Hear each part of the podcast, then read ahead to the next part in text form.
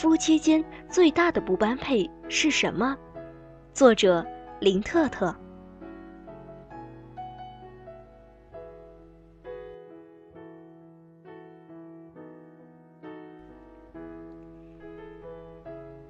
1992年的暑假，我住在舅舅家。一日，我去舅舅厂里的图书馆借书，遇到一个图书管理员，姓张，很凶。他的面部线条僵硬，鹰钩鼻，颧骨很高，那眼神里满是戾气，眼睛从镜片后恶狠狠地看着我。我想借20年目睹之怪现状，这是暑假作业课外阅读的要求。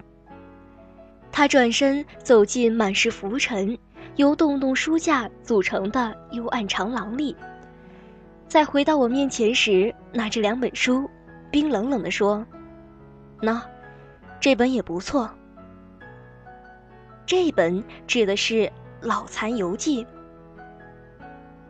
晚饭时，我和舅舅谈起我在图书馆里的奇遇，舅舅停下了筷子，叹息道：唉，就在2年前，小张还挺水灵的，现在人很古怪，不笑，见人也不打招呼。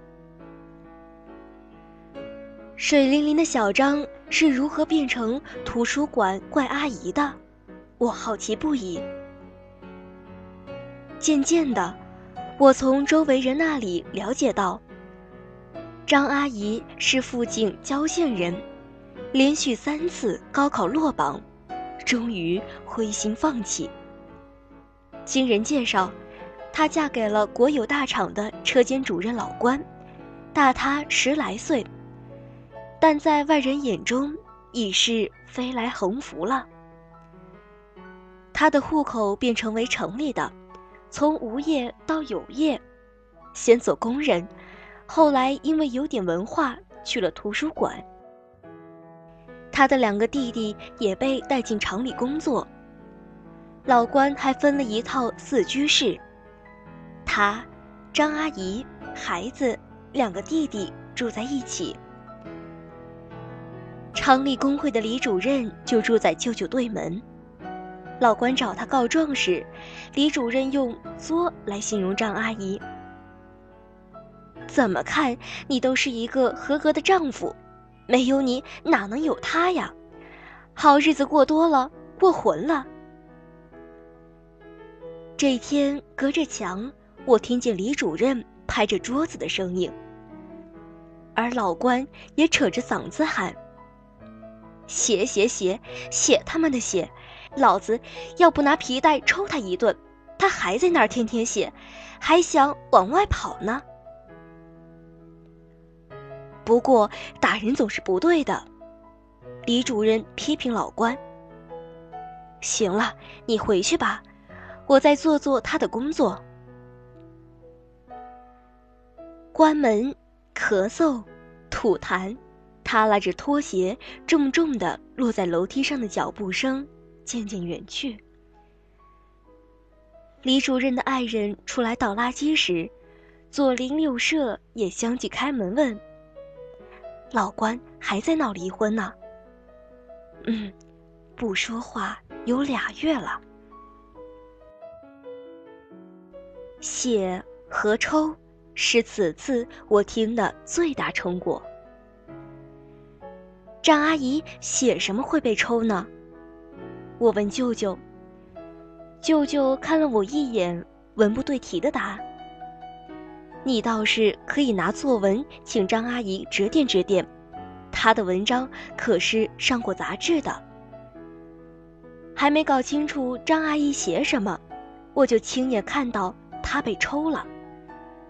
1个下午，老关冲进图书馆，越过矮柜，扯着张阿姨的头发就往外拖，全图书馆的人都来看热闹。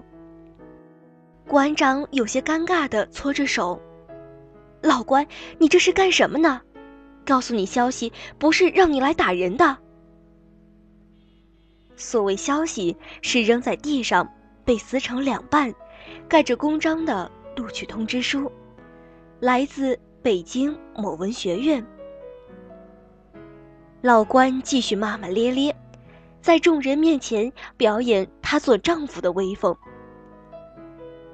被打的张阿姨没有哭，也没有闹，但是深更半夜，他家所在的楼里一片人声，救护车来了又走，老关忙上忙下，命令七弟们干这干那。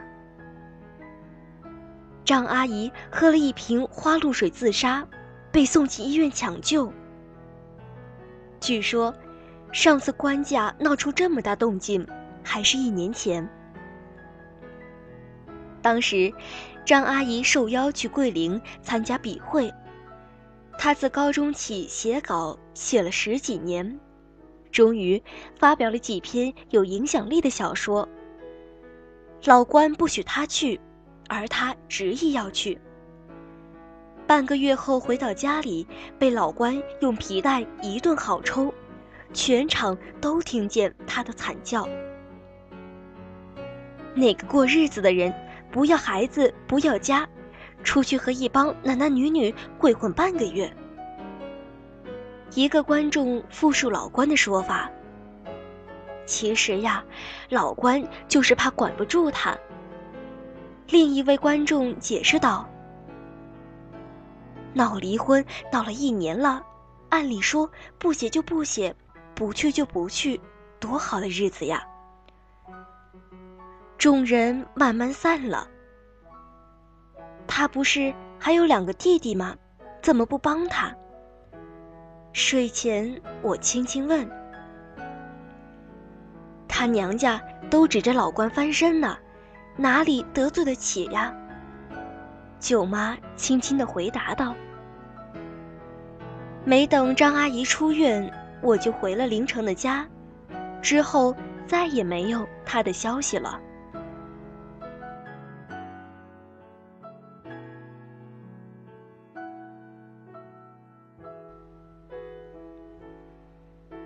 再想起她，已是20年后。我坐舅舅的车回老家，窗外的风景半小时没换过。舅舅拧开广播，电台主持人正发起话题：你和你的丈夫、妻子般配吗？你认为夫妻间最大的不般配是什么呢？接着，主持人念听众来信、短信，大家关于不般配的答案莫不如是：家世、年龄、职业、容貌。我也在脑海中搜索我见过不般配的夫妻，忽然就想起了张阿姨，问舅舅她的结局。舅舅说，出院后，他脑子就有些糊涂了，回家静养，没再上过班。后来馆长很后悔，他说，那天小张来找他盖章，说这是他最后的机会，不知是说离开老关还是别的。这个结局让我心痛。现在的我和当年的张阿姨差不多大。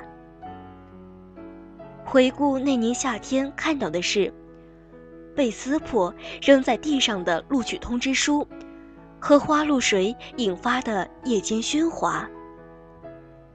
张阿姨和老关是我见过最不般配的夫妻。最大的不般配是彼此的世界完全不同，而最大的灾难是不同的人简单粗暴地逼着你和他相同。